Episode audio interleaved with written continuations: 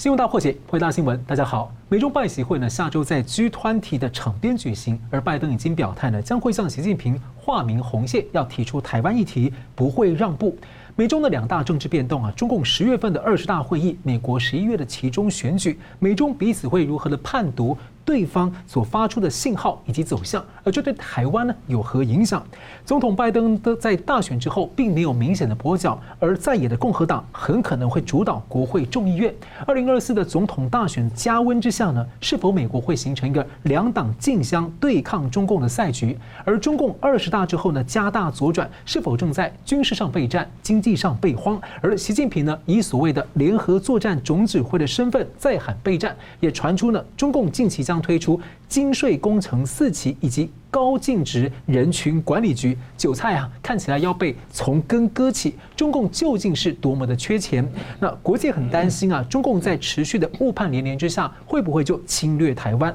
扩的美日英澳的四大国呢，在太平洋军事演习，而法国总统在十号亲自发布战略报告，喊出要备战、全面动员，还提到台湾海峡。而台湾内部现在呢，最近在备战与避战之间，究竟在辩论什么？我们介绍破解新闻来宾，台湾大学政治系名誉教授明居正老师。呃，主持人好，宋老师好，各位观众朋友们，大家好。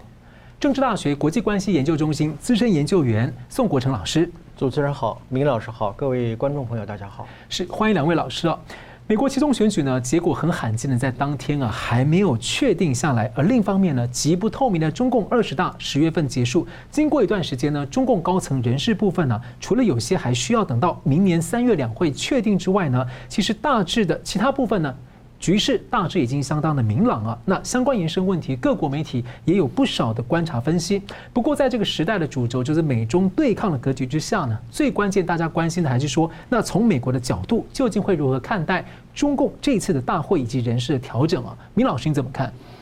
呃，当然这是一个大家非常关切的话题啊。我们可以分几个方面来看。第一，就是从人事来看呢，看起来这个习近平派系呢大获全胜。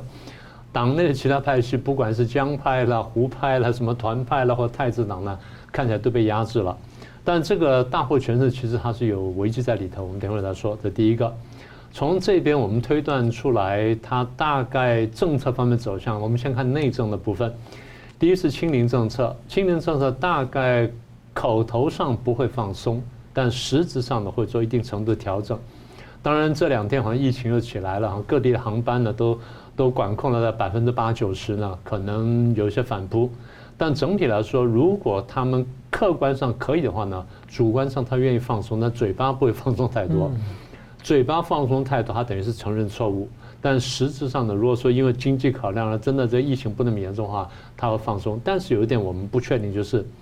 地方上有可能会土政策出来。那这个是我们算不准的。土政策，土政策，土政策就是，呃，我嘴巴上喊清零、清零、清零，但是我经济太差，所以我偷偷放一些东西出来，但只要没有人发现，没有人去举报的，那我们就过得去了。所以这是清零的部分。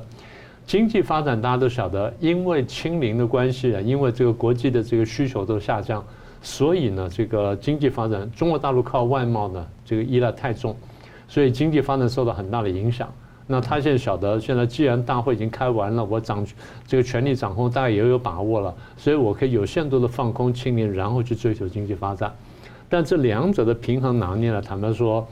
主观上呢，他其实你以习的个性来说，会以他的团队人选的角度来说，你会我会猜哈，他大概更多的希望说对社会掌控强一点。嗯。因为如果经济发展太好的话呢，对社会掌控力会衰弱的。但是要国力会增长，所以它是个两难的选择。好，那你说你要发展经济，然后这个如果外贸不太可能的话，那就靠内循环。但是我们现在晓得内循环有很大的困难，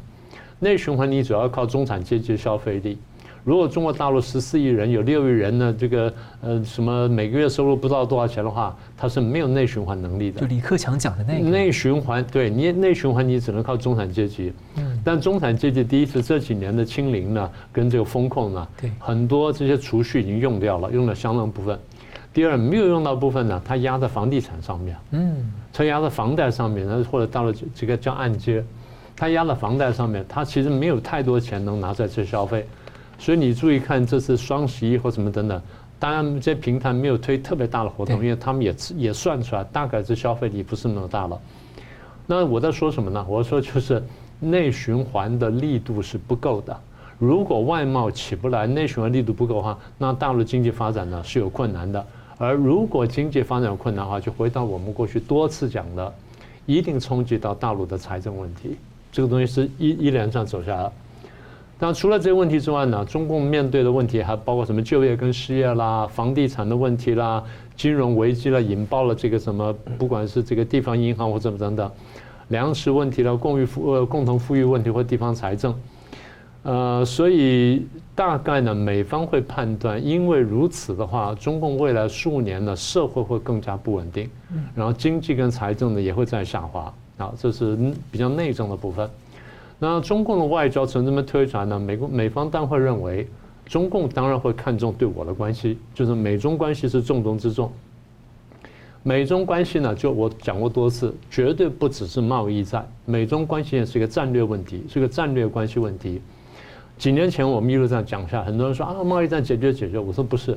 因为最后呢。双方贸易是互相依赖度非常高，都晓得不能完全脱钩，但因为我们在战略上是对抗的，啊，是讲的轻一点叫做呃激烈竞争的敌人。那你怎么样是又不脱钩，然后又激烈竞争，双方就要拿捏这个东西。好，那不管你嘴巴上是叫做什么东西，但是我们从第三者来看，这两者达到就是快撕破脸了，但是还没有撕破脸，还不忍心撕破脸。因为中共需要依赖美国的高科技跟相关的服务业跟产品啊什么等等，美国需要中低的这些民生用品啊或甚至药品等等，所以双方不可能完全脱钩，双方就在这个非常尴尬的你中有我我中情况你的情况下呢，哎，要想办法大打出手，这个是很难打的，就是我们一部分又连在一起，一部分又要出个手啊，互相这这锤一锤。好，那但是呢，如果中共真的看明这局势的话呢？他至少说啊，我想要跟美国有限度改善关系，因为毕竟高科技啦、晶片啦、服务什么都从你这边来，所以他会示弱一点点，但是也不能太弱。中国习惯就是，如果示弱示示得太低的话，我内部会受到政敌的攻击，然后外部呢可能美国会吃我，所以他会软中带硬的去讲话。但即便这样呢，大概基本上要这样说，维持一个斗而不破的局面。但是不是说斗而不破就真的永远不会破？因为美国在想什么？美国在想你这家伙还是要起来的，然后你还是要搞鬼的，然后你用了很多不公平的，然后用暗黑的手法，在国际上面，在外交上面，在这个两岸关系上面，在在美中关系上面，你都在搞鬼，所以我必须要要对付你，我必须要遏制你，免得你在这个用一些暗黑手法，然后突然之间超过我了或者怎么样，那这个不行，你要改变国际规则。这顿我不能接受，所以美国也一定会去遏制，中共当然也会看到这一点。那这里我们等会再说。好，在这情况下呢，中共一定会尽尽量就是我能够的话，我来外交突围。好，我怎么外交突围呢？拉拢国家，然后削弱美国或者对抗美国。那北韩呢、伊朗啊这些不用讲了。现在能够进一步拉的呢，一个是俄罗斯，一个是白俄罗斯啊。当然这大家都知道。再来什么呢？匈牙利、德国。最近呢，传出说他去拉沙乌地，那沙乌地会不会真正被拉呢？我们还可以观察。老师，南韩呢？啊，南韩也在挣扎当中。南韩最后就是看你的 Chip Four 要怎么选。嗯嗯，这是一个很关键问题，因为美国摊在你面前，你得做个选择。好，太平洋岛国。那当然，最后就是一个对台湾的政策。美国认为习近平有个人野心，所以你看他最近讲话就很清楚，在那边讲啊，你不能怎么样，你不能怎么样。最近有说要画红线吗？那我们等会就谈的问题。但是呢，这次俄乌战争爆发到现在，欧美这样子，即便中有点矛盾，但大体上是齐心协力的去帮助乌克兰对抗俄罗斯。这个问题中共看得非常清楚。当然，这也给了他一个预判的机会。我要判断，如果我去打台湾，那欧美要这样对我的话，我能不能承受？我可以承受到什么程度？然后我承受的打击跟我拿台湾哪一个利益比较大？我得估算这件事情，啊，所以美国现在虽然这样想，但是他是担心什么？担心中共误判，所以一再告诉你说你要怎么样怎么样，然后我怎么样怎么样，就是告诉美告诉中共，我一定出手，你不能误判。呃，但是呢，我们也可以知道，在这个情况下呢，中共的对台海的问题玩法呢，一定会比过去更凶一点点，所以他会时不时的打台湾牌，所以台湾这情况呢，会时不时会紧张。那么美国呢，得很小心应付。现在比较大的问题呢，说来说去还是一点，中共被自己的文宣所误导而误判，这才是最大的麻烦。呃，我们担心这个事情，美国现在大家也看懂了，所以美国也希望呃中共不要被自己文宣误导，所以美国现在这个呃米利又出来讲了嘛，哦，到时候我们一定会出怎么样，我们一定会怎么样等等，也就是他说哎战略清晰了，我说不。我底线还是战略模糊，但是时不时的我清晰一下告诉你，因为我要吓阻你，避免你误判，避免你不小心引爆战争，避免把我卷进去。这是现在呢，我整理起来就是美国看中俄二十大开完之后呢，他看的整体的一个画画面。是老师提到这个美军的联参主席米利将军出来喊话，那就对应到说，在美国启动选举八号这一天啊，习近平八号以一个军委联指中心啊，就联合作战指挥中心的总指挥的身份啊，强调呢，全军要全部精力向打仗聚焦。那同一天起的一个星期啊，美日印澳四国的 QUAD 四国的年度联合军演啊，他们是越来越往东啊，这一次到哪里呢？到日本关东以南的太平洋海域。所以想请教宋老师哦，怎么看？习近平在这个时候用这样的举动来发声，还有就是台湾内部最近啊，有前段时间在讨论备战跟避战的辩论，到底在辩什么呢？好的，啊，这两个问题呃都非常非常的重要啊，呃，第一个就是关于习近平去视察这个联指中心这件事情，我想基本上是要发出三个基本的讯息啊，第一个就是说对内部表示，就是说他进一步要掌握军权啊。呃，那么就是说，他要担任这个这个这个整个人民解放军最高的一个作战的指挥权啊，不仅在战略战略上要指导，而且在战术上他也要去亲自部署、亲自指挥啊。呃，所以呃，基本上来讲，就是呃，他讲说什么要把全全军的全部的精力向打仗聚焦啊，那么全部的这个工作呢，要像打仗用劲儿啊，因为这个用劲儿，这个是陕西的一句土话啊。呃，就是其实它就是为了扫除军中里面可能存在的一些啊比较这个犹豫犹豫啊哈，或者是怯懦啊避战的这样一种思想啊，呃，也就是说要全军的一种啊要拉起一个备战打仗的这样一个神经啊，拉紧神经的意思。那么另外一方面呢，他也提到就是军队要对于习近平要绝对的忠诚啊，所以他要把这个所谓的联指中心啊，过到呃把它打造成一个绝对忠诚啊，而且是要敢打啊。必胜的这样的一个机构啊，不是一个简单的一个指挥机构啊，还要有政治上的忠诚啊，这个是他的一种所谓的政治的一种啊表态啊。那么另外一个就是说，他认为啊，现在中国呢，中共呢，处于一个国家安全最危急的一个状态啊，呃，所以他这个军事斗争的任务任务非常的繁重啊，所以因此呢，要他就是要教育这些啊呃解放兵啊解放军的这些啊军队人员啊。呃，就是说，现在就是中国处于一个国家安全最危急的状态，啊，要面临啊，要呃即将面临的这种国家保卫战，要有一种清醒的一个准备啊。我想这第一个就是对内要宣示啊呃对军权的掌握，那么第二个呢，就是发出对外作战的讯息啊。呃，我想这一次的视察很明显的就是向啊美国啊宣示，就是说中国的所谓的完全的一个祖国统一啊。是一定要呃一定要能啊，所以这个决心没有改变啊。那么对于美国呃所谓的外力的干涉啊，台海问题呃中共它是不退让啊。呃，那么就也就是说是中共已经做好了反对所有一切的一个外部势力干预的一种作战的准备啊。这个是发出一个对外作战的讯号。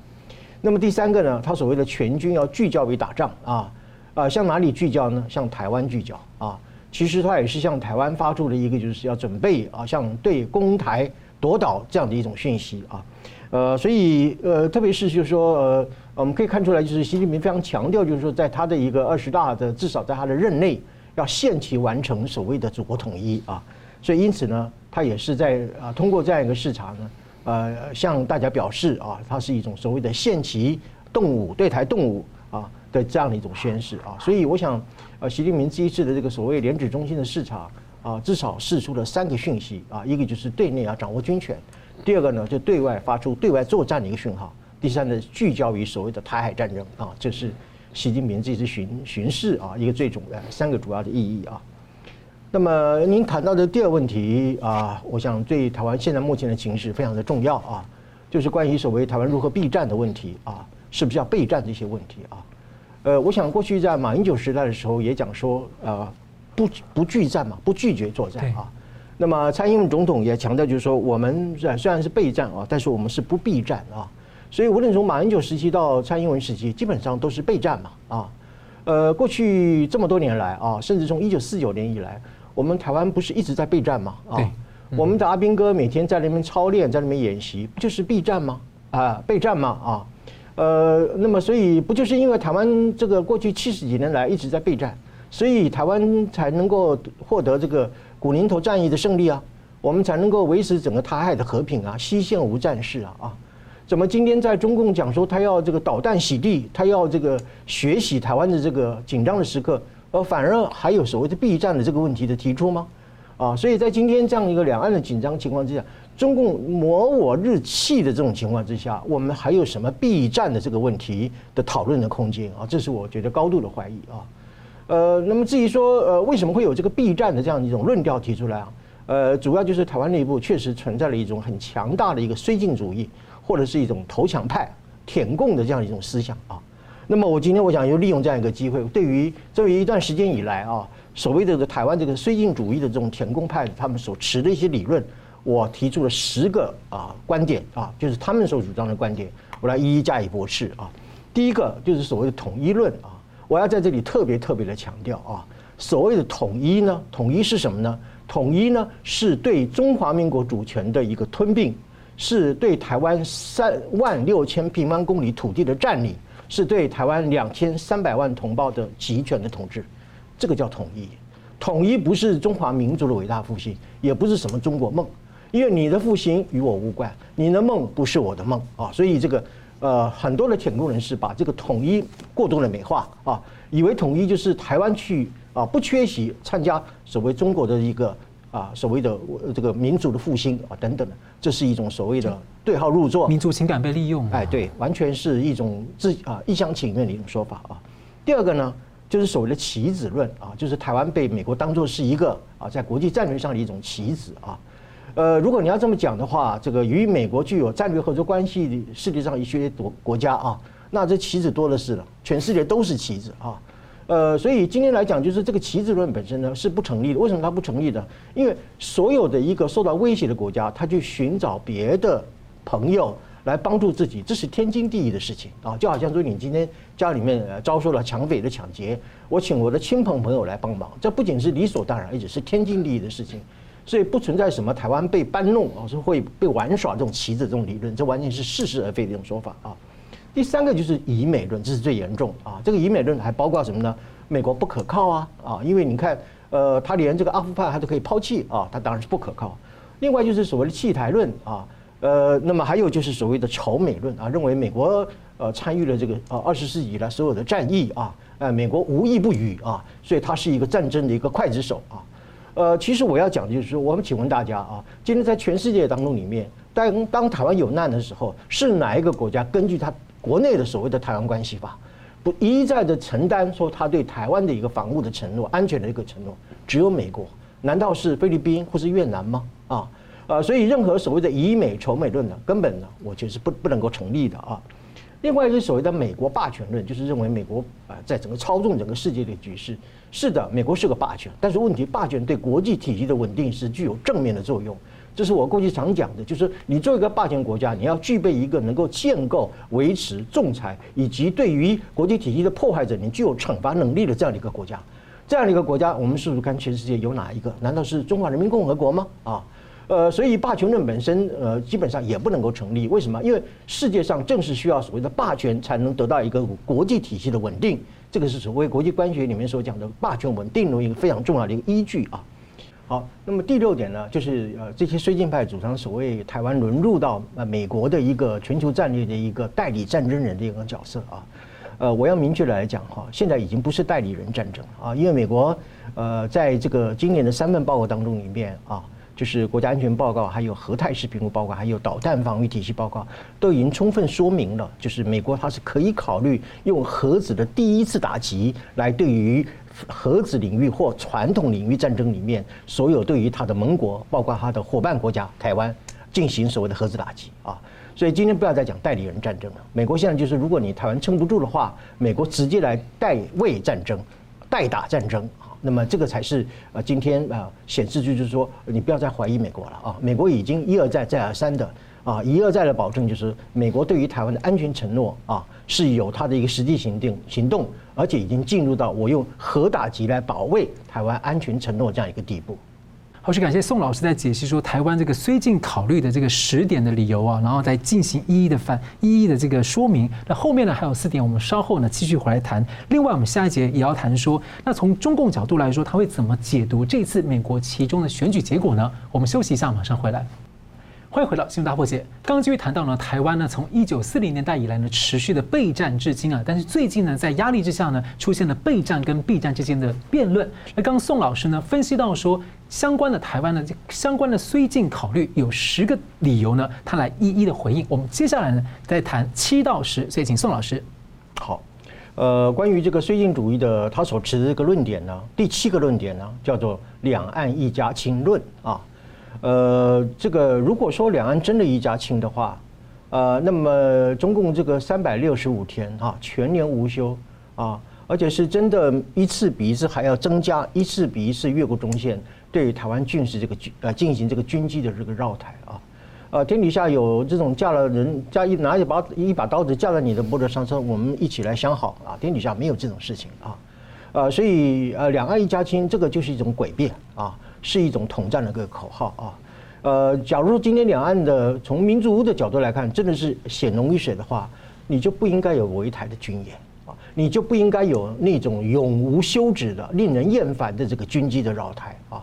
所以今天呢，很多的这个所谓的舔共分子、绥靖主义者呢，呃，它是一种所谓的选择性的一种认知偏误，这是我们在讲后真相理论里面所讲的，就是说。他只选择一些对他有利的一些论点，但是他只字不提导弹扫地啊，留岛不留人呐、只字不提香港问题，只字不提新疆问题。他说我没看到这些资料，我不知道等等的，这个就是所谓的选择性的一种认知偏误的一种态度啊。呃，所以这个就是中了中共的一个认知作战的一个啊轨迹啊，很明显的啊，就是一种以一种所谓的虚假的民族主义的情感。啊，一种所谓的大中国主义的情节啊，来误导台湾民众对于现实的一种真实的认知啊，这是第七点啊。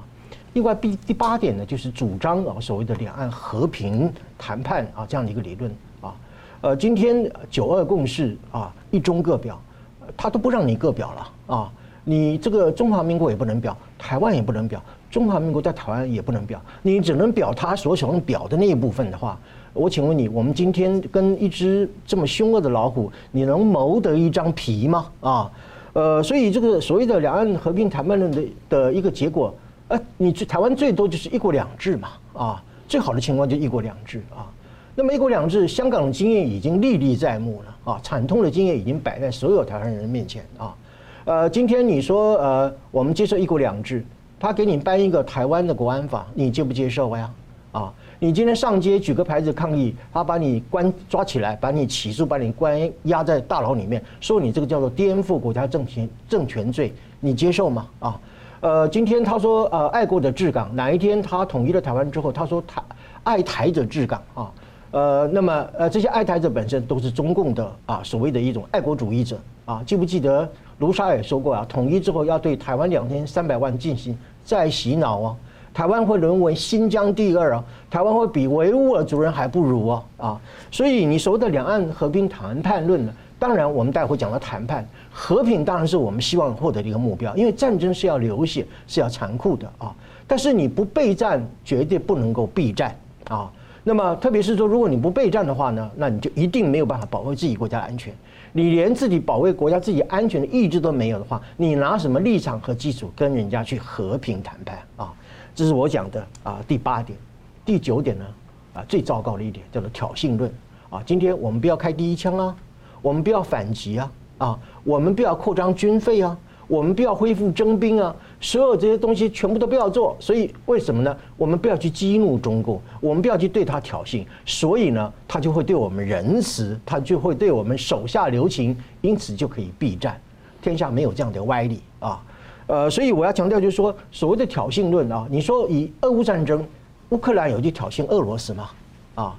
呃，那么完全没有任何的所谓的激怒俄罗斯的这种情况之下，俄罗斯他说打你就打你啊啊，所以就是说所谓的避免挑衅中共啊，不要去激怒中共啊，这个就是投降啊。当然了，投降本身立刻可以避战，但是你投降的结果的话，就是做亡国奴。啊，台湾两千三百万同胞，你们愿意做亡国奴吗？啊，这是第九点啊。啊，第十点就是我们最近提到，就是说，由于我们今天在两岸军力的悬殊的情况之下，啊，希望能够提高征兵啊的一个啊训练的长度啊，就是兵役要延长啊，呃，乃至于说我们要增加我们的军费。其实我们啊，台湾的军费本身在世界的各国当中里面，其实是属于一种中等的水平，没有特别的高啊，大概是 GDP 的二点多而已啊，增加以后啊。所以有人认为，就是说，呃，征兵以后，哎呀，训练的场地啊，啊，人员的管理啊，啊，甚至还有人认为，就是说，呃，这个很多的年轻的朋友当中，里面有很多是前科的，带有前科的，这些有前科的人，呃，在军队里面要怎么去管理啊？呃，俄罗斯把那个监狱里面的罪犯都派出来上战战场了，哪有什么前科就可以呃不好管理的啊？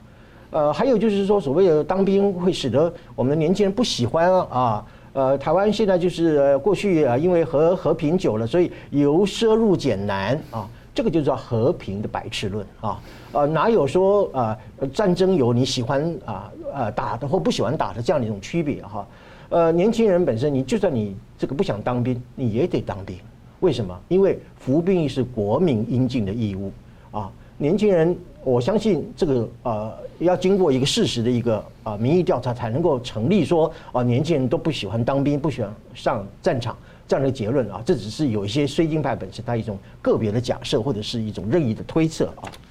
啊。所以以上的十点我们可以看出来，第一个啊，我再啊稍微做整理一下。第一个论点就是统一论啊，认为啊中华民族的伟大复兴，台湾不能缺席啊，这是第一个。第二个呢？啊，就是伟大复兴论啊，就是说，呃，统一之后呢，啊，台湾可以跟一起跟啊中共做所谓的中国梦啊，对不起，你的梦不是我的梦啊。第三个呢，就是棋子论啊，就认为就是说台湾是美国在国际战略这样一个棋子啊。那如果要讲棋子的话，世界的棋子太多了啊啊，其实呃，希望呃友好的国家对于台湾进行帮助，天经地义的事情，每一个人都要寻求友好的力量来帮助你抵抗别人对你的欺负啊。第四个就是美国霸权论啊，美国是霸权没有错，但是它也是一个提供世界公共产品和维持世界秩序的一个主要的力量，霸权才能达到稳国际体系的稳定啊啊！另外代理战争，现在已经没有代理战争，是美国认为台湾如果说实力比较虚弱，美国直接代打，这个是代位战争啊，没有所谓的代理战争。两岸一家亲根本就是一种所谓的统战的一个口语，如果一家亲的话，不会有天天的一种啊绕台的一个军机的一个。一个一个绕台的事件，最后和平谈判，啊，他都不让你表示你任何国家的一个主体性的人格，你根本无法有自己的一个地位和资格去跟人家谈判。最后就所谓挑衅，你不激怒他，他照样打你。不要对此心存幻想。最后，所谓的兵役的问题，我们当然要加强兵役啊，我们要增加我们的兵员，因为只有备战啊，才能够真正的避战啊啊！只有过去我们事实已经证明，我们备战了那么多年，所以因此台湾有这么长的一个长和和平的一个阶段。将来啊，特别是现在开始面对中共这么样的一个暴力的威胁，我们更应该要加强备战。而且我甚至主张，台湾要准备进入所谓的准战时体制，才能够应付未来巨大的一个变局。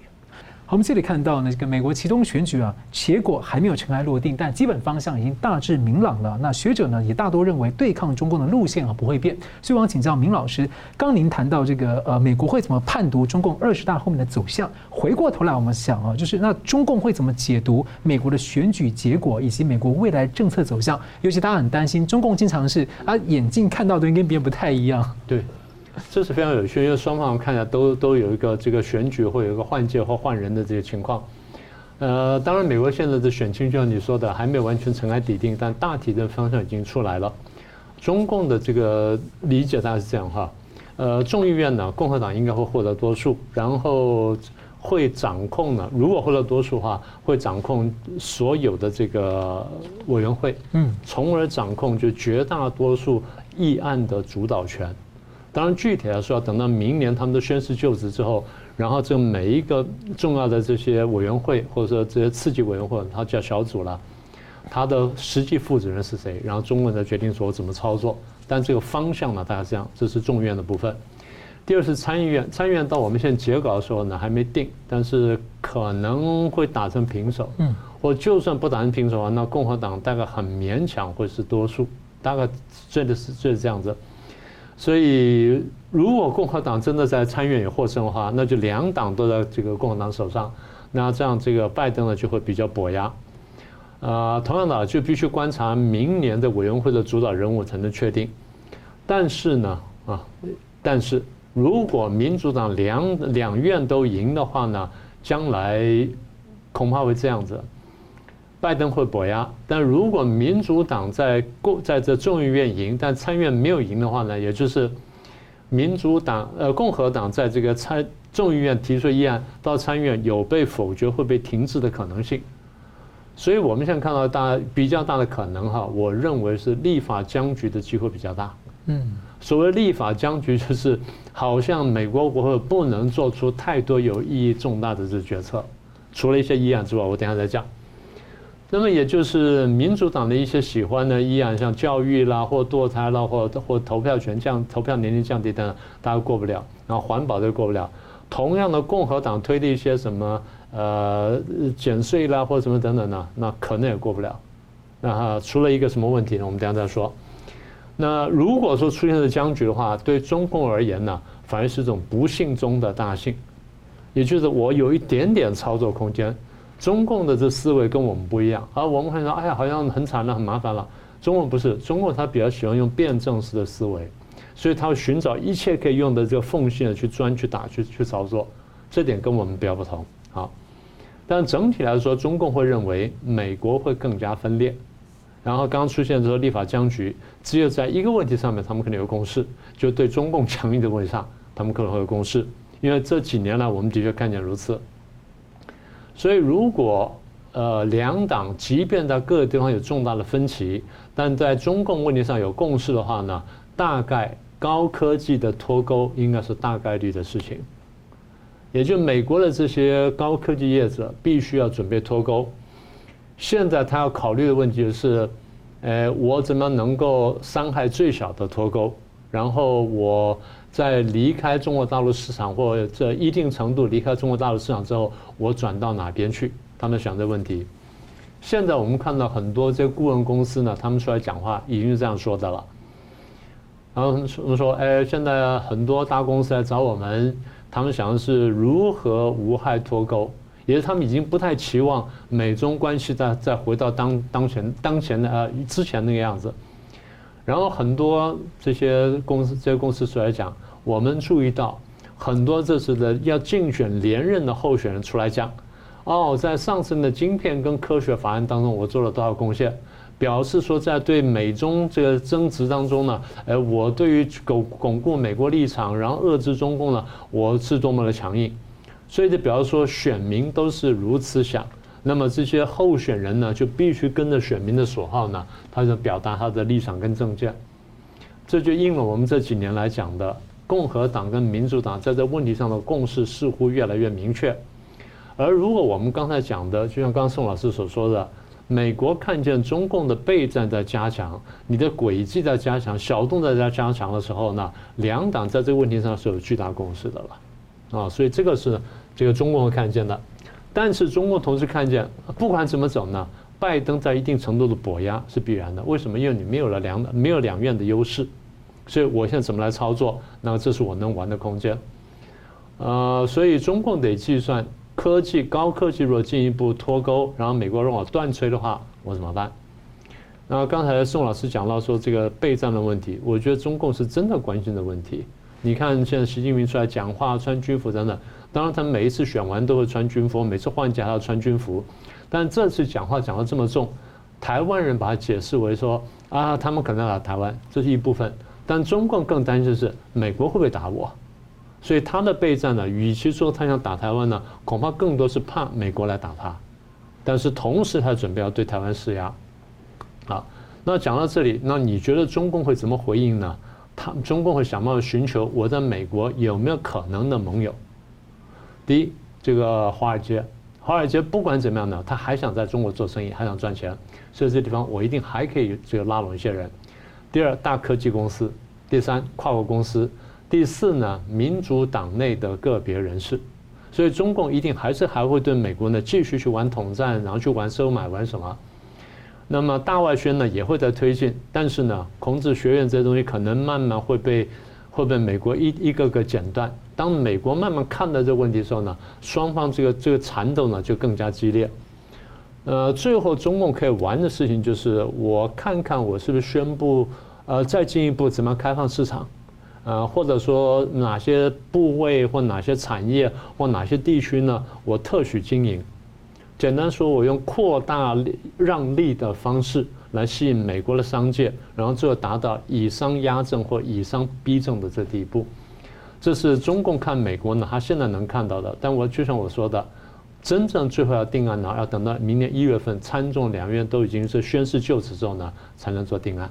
是。那我们休息一下，等下回来看，就是俄乌战争呢，连双方有可能要谈判，那中共看在眼里呢，会怎么解读对拜登的看法？另外呢，美中的对抗是否要逐渐转向一个敌对性的结构呢？台湾在未来几年呢，这个棋步要怎么走？休息一下，马上回来。欢迎回到新闻大破解。明教授呢，刚刚提到啊，美国对中共的二十大以及中共对美国的其中选举之后的走向啊，各自美中各自的判读跟看法。那我们接着要请教明老师哦，在美中这样子互相解读之下呢，未来几年衍衍生的互动哦，您觉得可能会为台湾带来什么影响？那台湾可能要自己要留意什么？嗯，如果我们前面分析都站得住脚的话呢，应该这样说。美国跟中共这几年的敌对关系，不管你把它称为什么呢，已经结构化了。所谓结构化，就是它已经基本固化，你要变动很困难。从对抗结构走向敌对结构。呃，对。那为什么叫叫做这个呃结构化呢？我大概过去列了一下呢，它有十五个原因。那这些原因我们过去都讲过，所以我不用细讲，我就把标题讲一遍，大家就有印象了。第一，香港问题；第二，武汉肺炎问题。第三，新疆维吾尔的人权问题；第四呢，中印边界冲突问题，这些大家一般比较不太注意到。第五呢，欧中投资贸易协定的问题，这问题是因为新疆维吾尔人权问题所引发的。好，那第六个呢，就南海岛礁的问题，中共多次承诺美国，我不会化礁为岛，然后我不会军事化，就两次，两次跟美国总统讲，就食言而肥。美国当然觉得说你骗我，你一再骗我。好，这是南海问题。第七个大家不太注意到，就中共海警法。中共去年年初通过海警法，然后他海警部队空前强大，碾压亚洲各国，所以这个问题将来会更严重、更大。那是第七个。第八个是大家现在不太注意的，就是华为晶片跟偷窃科技的问题。大家不要以为华为现在被打到完全无还手之力啊，不是啊。华为现在绕到非洲去，利用非洲一些公司，然后去向别的地方去买东西啊，拿回来又来补充它，然后就就就续又去续命去了。所以美国现在怎么样再去进一步收紧呢？把这些漏洞再补起来呢？是下一个政治焦点。好，第九个是中共在美国跟在欧洲各国的大外宣的问题，美国也注意到了，那后面你怎么去对付？第十个就是我刚讲的孔子学院跟鲁班攻防的事情。第十一个是这么多年来中共的网络攻击跟网络偷窃，在这一次的这个台海危机当中看得更清楚了。对台湾的攻击呢，每分钟从八百五十万次上升到一亿七千万次，这是战争等级的攻击。然后你美国怎么看？怎么应对？第十二就是中共对台湾，就刚刚的这个宋老师所说的，这么多这么连续的这种军事上打压跟恐吓，你美国怎么看待？第十三个是战狼外交。第十四个就是中共对俄乌战争的立场，第十五就是中共这几年来的所作所为，所展现出来，他对于国际秩序跟普世价值观的态度跟国际是相左的。所以以上这十五点大体列举了，就是美美国看起来，或甚至中共看起来，美中关系已经固化的一些表征而已。好。所以在这情况下，对美国而言，或对欧美这些世界主流国家而言，他们打压的不是中不是中国的崛起，他们打压是共产主义的扩张。你得看见这个问题。那这点呢，也就呼应了这个很多人在在社会上想不清楚的，被中共的虚假民族主义所洗脑、所欺骗的一个核心问题。那反过来说呢，台湾对于美国呢有非常高的重要性。大家只看见说啊，这个台积电不是的，台湾的半导体产业基本上这五大块是很完整的，从 IC 设计了到晶圆片制造了到什么呢？到最后封装测试呢，台湾是一应俱全。所以美国自己讲，台湾供应了我们美国百分之六十到七十几的高高阶的晶片，供应全世界百分之九十的晶片。台湾的重要性就是，台湾只要一旦断炊或台湾一停的话，全世界经济要停的。你觉得美国会容忍吗？你觉得欧洲国家能够接受这点吗？所以台湾对不但对美国有很高的重要性，台湾对全世界很高的重要性。好，这第一个。第二呢，台湾的战略地位，它的这个地理位置，这个大家不言而喻。第三呢，台湾是很多国家重要经贸伙伴，在这问题上，很多人反驳我，啊，不过中共的这个经贸关系比台湾要高。对，是，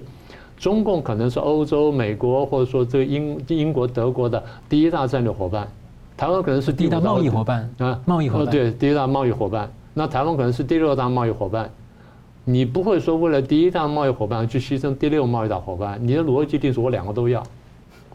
对不对？因为第六大贸易伙伴对我来说也相当重要。如果加上刚刚晶片的话，台湾地位可能会掉得非常前面，就不是单纯一个数字可以表达的。所以除了看量化之外，我们还要看台湾对外贸易关系当中的直化关系，这点呢很特别。好，这是这个在经贸伙伴的问题。再来是个民主伙伴，也就是价值观的问题。大家你说乌克兰有这个问题，有这个问题，有那个问题。台湾至少是大家公认的民主政体，即便它有缺失，在这情况下，如果大家容忍一个共产政权把一个民主伙伴打掉，而大家不还手，然后不做任何作为的话，你觉得说国际社会能够接受吗？然后最后一点就是，台湾现在明确呢是美中之间竞争的一个战略的焦点或者叫热点，这个热点就是谁抓到手上谁赢，然后输给对方呢就输掉了。我过去多次讲过，我说美国可能最坏情况可以容忍乌克兰丢掉，但是美国可能不能容忍台湾被丢掉。除了刚刚讲那些理由之外，美国如果说让这个中共把台湾拿走了，然后去啊关进铁幕里面，然后他无所作为的话，美国恐怕第一要退出亚洲，第二恐怕要把世界霸主这个地位让出来，第三呢，美元可能会崩溃。你觉得美国能接受这个焦点吗？但是中共也看见了。所以我过去一直讲，中共呢拿台湾当棋子嘛，刚刚不是说了吗？中共时不时来来玩台湾一下，你以为真的对台湾是一部分？另外一部分什么？拿台湾去压美国嘛？到最后被美国看懂了，那美国也玩，我拿台湾也来压你，所以我才多年来讲，台湾被美中大两大国拿来当棋子玩去压对方，台湾空前难受，但空前安全。所以现在中共没做任何动作，美国必须强力回应。强力回应就是，我告诉你，我也非常在意，然后你不要误判，你若误判的话，那我就怎么样，我就怎么样。所以米利什么现在不这么说话吗？就是我防止你误判，我明确告诉你，包括核威慑在内，或者核核子第一级打击在内，都这样。也就是我几乎要讲出来，为了保卫台湾，我不许使用核子武器。对，几乎是讲到这一步了。对，那你觉得这个讯息还不够明确吗？你还真的要看见白色大鼻子端着枪在我们沙滩上跑，才叫做美军出兵吗？这不是很奇怪的事情？你说文人讲的话我可以接受，我们有些退将讲的话，这很难理解，我只能这么说。所以，但是呢，我又必须提醒大家，台湾在对美外交上，我觉得是比较软弱的，是比较慢的，比较这被动的。台湾对美国呢，应该多做要求。台湾对美国外交不可以一味的被动，我们应该更加的主动积极。那这个东西我讲了很多次了，也希望说台湾真的能想通、想清楚，说我们到底跟美国还能要什么东西？像学以色列一样啊，主动提、主动沟通。对。好的，那我们接着呢，从美中俄的这个三角架构来看啊，那中共呢会怎么解读拜登啊在回应俄罗斯的议题上面？所以请教宋老师，拜登、习近平哦，非常可能哦，就是下周在 G 团体场边会要谈台海跟乌克兰。那俄罗斯的普京已经确定不会出席了。传出呢，美方最近在敦促乌克兰啊，就是释出愿意谈判的这个讯息。那俄罗斯现在也愿意谈判了。那美国、俄罗斯十一号也要核武谈判，所以想请教说。美方这样的做法，他当然是想要控制这个，就是就是说让整个局势能够稳定。但是看在中共眼中，跟别人不一样，会不会觉得这个普丁的核讹诈是有用的？所以拜登软弱了，这第一个。第二个是说，乌克兰提出了五大条件前提啊，那你怎么看俄乌谈判的前景？好的，呃，现在有流传说美国是去说服和催促乌克兰，呃，跟俄罗斯谈判嘛啊。呃，因为美国好像忧心出现一个叫做乌克兰疲劳啊 （Ukrainian fatigue） 这样的一个现象啊。呃，可是我看最近英国又最近又给乌克兰一千多枚这个这个导弹啊，好像也并没有出现所谓的乌克兰疲劳这个现象啊。呃，所以不过我们呃姑且信之，就是说呃，俄乌是不是有它谈判的一个可能性，还有它的是不是有一个乐观可以期待啊？呃，首先我们在讲国际关系里面讲说什么叫谈判啊？呃，谈判一定要具备两个条件，第一个就是有冲突啊，呃，可是这个冲突可以透过啊所谓的外交的手段或者是其他的一种方式，使得这个冲突降低而能够创造出共同的利益啊，呃，所以说这个冲突如果说啊被认为是呃完全没有办法通过这个谈判的方式来创造一种新的一个共同利益的话，谈判就不会发生啊。啊，所以我们从这个角度来看，那么从接下来我们就看，就是说，那谈判有好几种形式啊。我这里做点归纳啊，呃，谈判基本上有三种形式啊，一种叫做对抗性的一个谈判啊，呃，另外一种叫做解决问题的谈判，另外一个就是所谓的退让的谈谈判啊。那么什么叫做对抗性的谈判呢？就是说，谈判的一方呢，他要求或者说服对方啊，你能够让步，好让你达成我的目的啊。另外就是解决问题，就有一方提出一个双方都可以被接受的一些方案来达成协议。最后就是让步的一个战略。所以让步的战略就是说我降低我自己的目标啊，或者是说我放弃啊原来的一个要求，但是因此我也可以获得一些利益啊，所以我因此可以达成协议啊。好，那么现在现在就是说，呃，泽伦斯基在这个国所谓的国际促谈这个压力之下，他提出了五个条件啊。第一个就是说，必须要恢复俄罗斯的领土完整啊。第二个，乌克兰领土完整。哎，乌克兰领土完整啊，对不起啊。另外就是尊重联合国的宪章啊。第三个就是要赔偿战争。乌俄罗斯对乌克兰战争一切的一些损失，就是战争赔偿的意思。最后呢，要惩罚每一个战犯。最后，俄罗斯必须要同意，永远不能够侵犯乌克兰啊。呃，显然啊，普京是不接受嘛，哈。所以，因此我们就进入到这个三个类型来说的话，就说呃，其实呃，泽伦斯基已经提出了一个所谓的解决问题的一种啊谈判的一个战略啊啊，就是这五个条件啊。可是俄罗斯似乎他是什么？他不做让步啊。呃，所以他不同意，因此呢，呃，俄罗斯也没有呃做出所谓的让步的这样一种谈判的战略，而且他也没有相应的去提出一个能够解决双方问题的一个所谓解决问题的战略，所以俄罗斯又回到了所谓的对抗的战略啊，呃，所以这样的一个情况之下的话，我们会认为说，呃，俄乌战争之间的一种所谓谈判的一种前景呢，事实上是相当的悲观的啊。那么，另外回到我们刚刚所讲的，就是说谈判之所以会发生。是因为在冲突当中里面，透过谈判可以创造一种新的一种共同的利益啊。呃，今天呃，在俄乌之间，基本上来讲，冲突已经到了一个就是说，你看俄罗斯打到一种山穷水尽啊，兵败如山倒的情况，还是要继续在那边硬撑啊。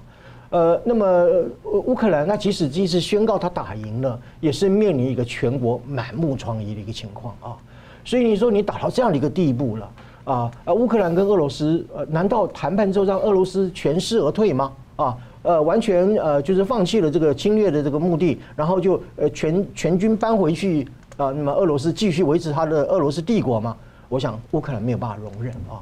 呃，那乌克兰的话就是，如果说我面临到一个全国已经是举目疮痍的情况之下，我就让你这样俄军班师回朝，然后也好像不用承担任何一个责任，我看乌克兰人民也不会接受的啊。呃，所以因此就是说，这个冲突本身还是继续在一个激烈的冲突情况之下，那么没有办法去通过任何的外交谈判去创造出一个双方都能够满意的共同目的或者共同利益的时候，这样的一个谈判本身就必然是令人非常悲观的啊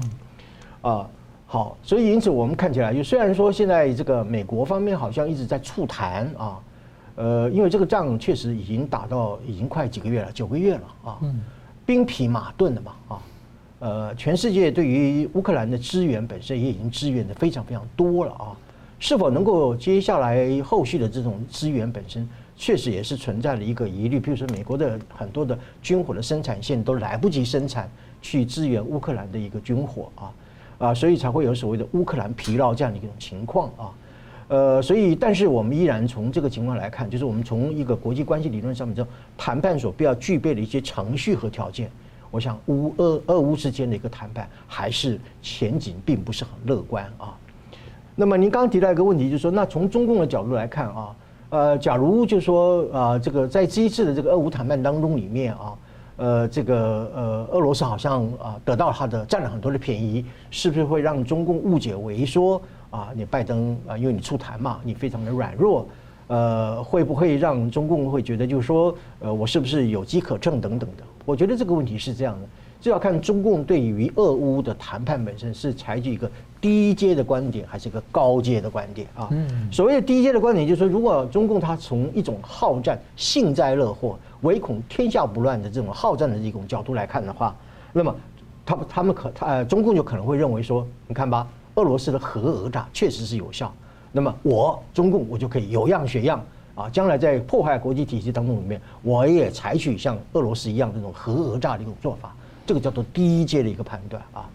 但是如果说中共懂得用比较高阶的角度来看啊，就是说，假如说今天通过谈判能够把一个冲突结束，让双方本身都有一个和平的日子可以过的话，那么这就是用一种所谓的和平的角度啊，把这个以谈判来解决这个争端的这样一种方式的，当做是一种很妥善的一种外交艺术的表现的话，那么，那么我认为呢，假如说啊这样的一种看法的话。啊，应该是就是说不会认为说是拜登很软弱，是事实上拜登对中共从来不软弱啊。刚刚明老师也提到啊，呃，可是我们从过去这几年来看，中共的他的国际视野啊，还有他的外交素质啊，呃，以及习近平，我认为他一直是一直停留在那个红色革命年代的那种国际观啊，呃，以及他当年在这个所谓下乡里面这种窑洞过日子的那样的这种吃苦耐劳的精神，啊，来看待他的国际战略。所以我不认为呢，中共有这么样一个高阶的态度。是，好，节目最后我们请两位啊各用一分钟总结今天的讨论。先请明老师啊，三点。第一点呢，美国看中共呢，第一内外困难呢可能在加剧；第二呢，他们可能在备战，所以对美国来说呢，他必须加强遏制，然后吓阻中共呢有进一步这个爆发战争野心。这第一个部分。第二，中共看美国呢，无论如何，他认为说拜登比过去一定要跛鸭一些。第二呢。立法呢，美国的立法呢，国会呢可能会出现僵局，但是对于这虽然出现僵局，就像我们刚刚所说的，两党对于这个对付中共呢是有共识的，所以中共认为美国现在政策正在绞杀我，所以我必须备战，啊，这是第二部分。第三个部分，台湾如果这样看这两两强这样对峙的话呢，台湾大家可以判断，中共对台湾的统战跟洗脑会加强。然后中共对台湾的这种战略各方面的压力会加强，外交上会加强，从而使得台湾内部的动荡系数要比过去更大，这是我们大家可以看得到的。那台湾现在呢，大概一方面就是要巩固自己的心防，然后内部呢要更加要建立共识，但是同时对美国方面，我们的外交呢要更主动，要更提出更多要求，而且。要是我们主动提要求，而不是美国说什么我们来照照办来配合，这样对台湾的国家利益呢，恐怕才有更实质的帮助。是宋老师，好的。呃，习近平这一次在二十大之后巡视巡查这个所谓的联指中心啊，基本上就是发出一种啊对外战争的讯号。这个讯号呢，不仅是针对美国，也针对台湾啊。呃，所以在这样一个情况之下，啊，中共是谋我日己啊，而且是对台湾施加更强大的一个啊武力的压力啊，呃，所以我们不要去轻忽这件事情啊，呃，所以在一种不能轻忽的情况之下，呃，我认为台湾现在也要结束所有所谓的啊不备战就能够避战的这种荒谬的言论啊，只有备战才能够避战啊，因为。所有的国际关系理论都主张，只有用吓阻、用遏制的方式，才能够去阻挡另外一个野心的一个啊好战的分子本身，因为误判而产生的一种开战的这样的一个危险啊，呃，所以我要去这里要特别语重心长的来说啊，对于台湾岛内的一些所谓的一种绥靖主义者啊，请你们不要再误导两千三百万啊，呃，特别是有许多的高级知识分子不要再继续用一种选择性的认知偏误的方式来把台湾带向一个错误的方向。是真是要面对一个真实的中国哦。好了，我们非常感谢今天两位来宾很精辟的分析，感谢观众朋友的参与。新闻大破解，每周三五再见。如果您喜欢我们的节目呢，请留言、按赞、订阅、分享，并开启小铃铛。那么，感谢各位呢长期对我们的支持。新闻大破解团队呢将持续为您制作更优质的节目。